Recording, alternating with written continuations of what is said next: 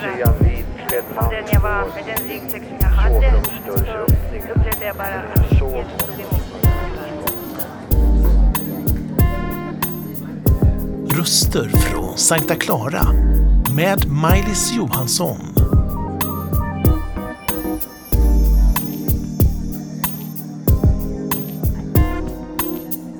Välkommen Einar Bävferfeldt till Röster från Sankta Klara. Tack så mycket. Det här ska bli spännande att få vara med i det här programmet. Jag känner ju dig sen förut lite grann sen lärjungaskolan då jag var elev och du var en fantastisk lärare.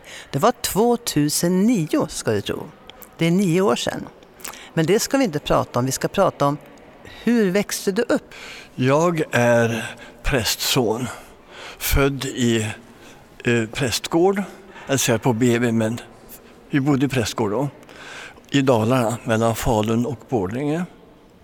Och där bodde jag i drygt fyra år. Tills vi skulle flytta till Uppsala då min far fick tjänst i missionen som direktor. Så jag växte upp i kristen miljö. Och missionen är ju en öppen miljö med kontakt för, för många. Inte bara kyrkan. Och det har gett mig ett visst incitament av ekumenik som har följt med. Men när jag växte upp hade två äldre systrar och vi allihop var inriktade på naturvetenskapliga ämnen. Så vi skulle bli något sånt. Men det slutade ändå med att mina systrar blev lärare och jag blev präst. Men då hade jag nosat lite grann på tandläkarhögskolan. Så jag är den enda präst som har den ståtliga examen odontokant, odontologikandidat som utfaller efter tre terminer automatiskt. Men det är roligt, man kan prata med sin tandläkare lite initierat så man vet vad tänderna heter i alla fall. Det roligaste eller det sämsta att vara prästson? På den tiden, det var ju länge sedan för jag har blivit lite gammal med åren, så var det inte så komplicerat. Man blev inte direkt så trackad och hånad då som man ofta är nu, vad jag förstår. Och som mina barn har känt av.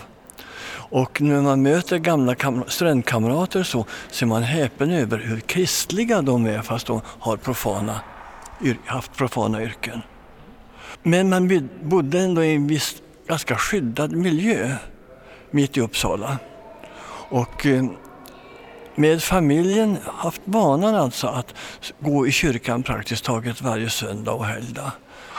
Om det har varit praktiskt möjligt. Alltså sommar och semester och resor och sånt. Och sjukdomar gör att det faller bort så kan det inte vara precis varje. Men principen är det. Så jag har vuxit upp i kyrkan och med kyrkoåret.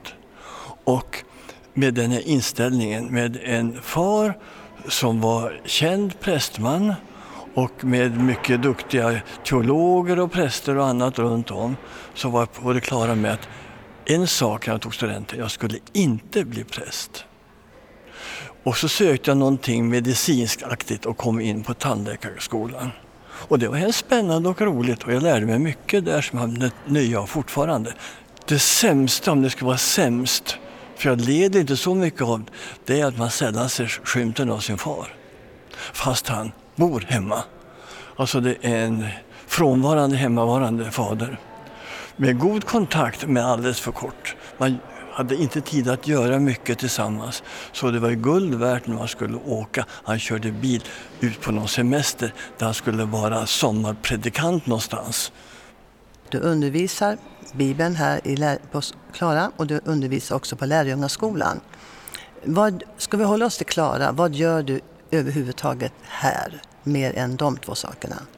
Jag har hela tiden upptäckt som präst att eh, min grej, som det heter, är själavård och bibelundervisning. Jag kommer att under studien bli särskilt intresserad av alltså Bibeln som sådan och eh, vad som verkligen står i skriften. Jag har dels några eh, förmiddagar i lärjungaskolan där jag, jag är som jag är alltså. Jag vill ha spe- specifika ämnen som jag tycker är angelägna, som inte det undervisas så mycket om genom predikningar och uppbyggelselitteratur och sånt. Så nu har jag börjat undervisa om synden och skulden och skammen utifrån Bibeln. Och eh, sen ha, är jag med i en liten grupp här som har eh, tidighjärtsläsning här i kyrkan. Och efteråt på eh, tisdagskvällar så eh, har vi bibelläsning med kommentarer. Och vi går igenom Johannes evangeliet. Och detta är så underbart för mig att man tvingas att läsa skriften med och försöka förklara för andra, så begriper man lite mer själv och får mycket mer tillbaka. Det, det är därför jag säger så att begriper ni inte, därför det är någonting som jag just har begripit. Är det, alltså är det naturligt att fortsätta trots att du är pensionär sedan länge att vilja undervisa? Går det aldrig över om man säger så? Eftersom det här var det som var meningsfullast och därmed också roligast under min tjänstgöring, och man som präst alltid är präst även om man går i pension. Nu heter man är före detta kyrkoherde och före detta si och så biskop, men det är man ju aldrig. Det heter så fint med emeritus, alltså man har gått i vila men man har hela uppdraget kvar. Och här kan man alltså välja själv när man är pensionär, och då har jag väl valt att fortsätta med det här för det ger så mycket. Och om andra får så mycket då så är det bara underbart. Och eh, det, jag har fått det så att man kan få. Jag fick eh, nästan som en uppenbarelse, inte ljus och sånt extas, utan bara som en underbar tanke. När vi hade gått igenom i lärjungeskolan om synden, började man förstås med syndafallet. Och titta på vad som står. Och där står det en hel del som man inte predikar över. Som, men ändå så står det för att det ska stå där. Och de första människorna upptäckte eller fick upp ögonen för när de hade ätit kunskap på gott och ont. Det var att de var nakna. Och det uppfattas i vår tid som är lite allt för mycket sexualiserad, som en lustighet att framgå vara blyg för att man är naken, särskilt man är man och hustru. Det var ju liksom lite löjligt och lite sagaktigt över det. Tills det slog mig en natt, jag låg och funderade på det här, pang! Vad var det de hade förlorat i syndafallet, det första? Det som de skulle vara iklädda, för att inte vara naken måste man ju vara klädd. Vad var det för klädnad de hade förlorat? Och då öppnar sig Bibeln för mig i ett höj. Att det är helt konsekvent. En klädnad inte bara av tyg och så, utan en klädnad är när man iklär sig. Och karaktär, roll och så. Och vad var det man förlorade, pang, i syndafallet? Det var Guds härlighet. Det står inte så, men hela Bibeln svarar mig på det ända till Uppenbarelseboken, där den stora skaran står iklädda, den vita skruden.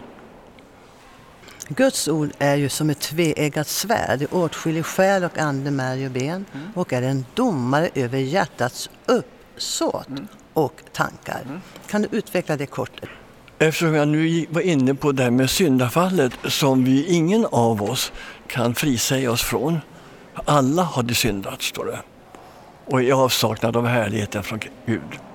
Ja, så har vi det.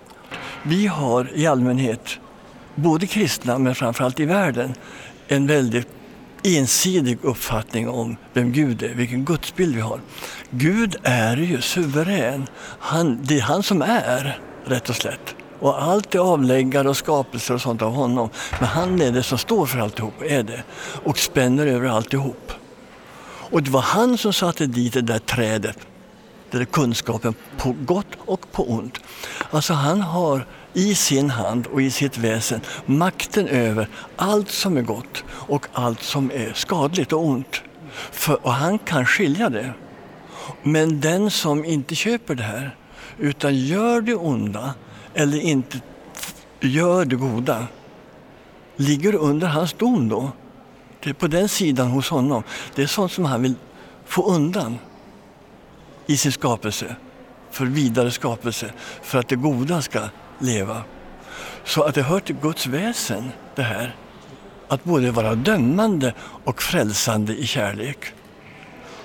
Och det är vi som har fått behålla från syndafallet det mänskliga, mänsklighet. Att vi får välja, ha fri vilja och ta ansvar och stå för det. Det är ett adelsmärke hos oss. Vad skulle du vilja göra framöver? Du vill bli etthundratio kan jag tänka mig, så att du hinner göra det du ska på jorden. Om jag nu ska vara riktigt bibeltrogen så står det att Gud satte en normalgräns för människan på etthundratjugo år. Alltså tolv och så noll efter. Eh, och eh, till min dåliga humor hör att jag har varit tvungen att operera in en pacemaker som har skött sig riktigt väl. Så den ska räcka åtminstone eh, tio år till innan jag ska behöva ladda om den. Så den måste jag utnyttja. Så att jag tänker fortsätta här på jorden. Men vad gör jag då? Jag tänker fortsätta så mycket jag orkar här i Klara med denna bibelundervisning, med själavårdande förbön och så. Men det kanske inte blir så ofta. Kan du ge ett besked? Hur blir jag frälst? Vad är frälsning? Vad är meningen med livet? Och vad är evigheten? Du som undrar över det här och har någon tanke om att det är att bli frälst, kan det vara något? Låt alla fördomar om det här fara. Här gäller det här att kom som du är. Det är ganska viktigt, tror jag. Man ska inte göra sig till. Men jag tror att vi allihop bär på någon form av längtan. En stark längtan som jag nu med åren har förstått egentligen bottnar i saknaden av det där vi förlorade i syndafallet. Guds härlighet. Va? Att längta efter något som är så underbart härligt. Och det, helt kort, hur får jag det? Erkänn inför dig själv. Och om du känner för det också i en enkelt bedjande till något som du kanske inte tycker att du känner. Om att få det där, så får du det. För den Gud och frälsare vi har i Jesus Kristus, längtar han så enormt efter just dig att han är det första han vill är att svara på den bönen. Och du kommer antingen ganska snart eller också efter ett skeende i ditt liv upptäcka att du får det. Nu ska vi be om det här. Kära vän som lyssnar, längtar du efter att bli fri från det där som tynger ner eller förmörkar eller gör din tillvaro trist?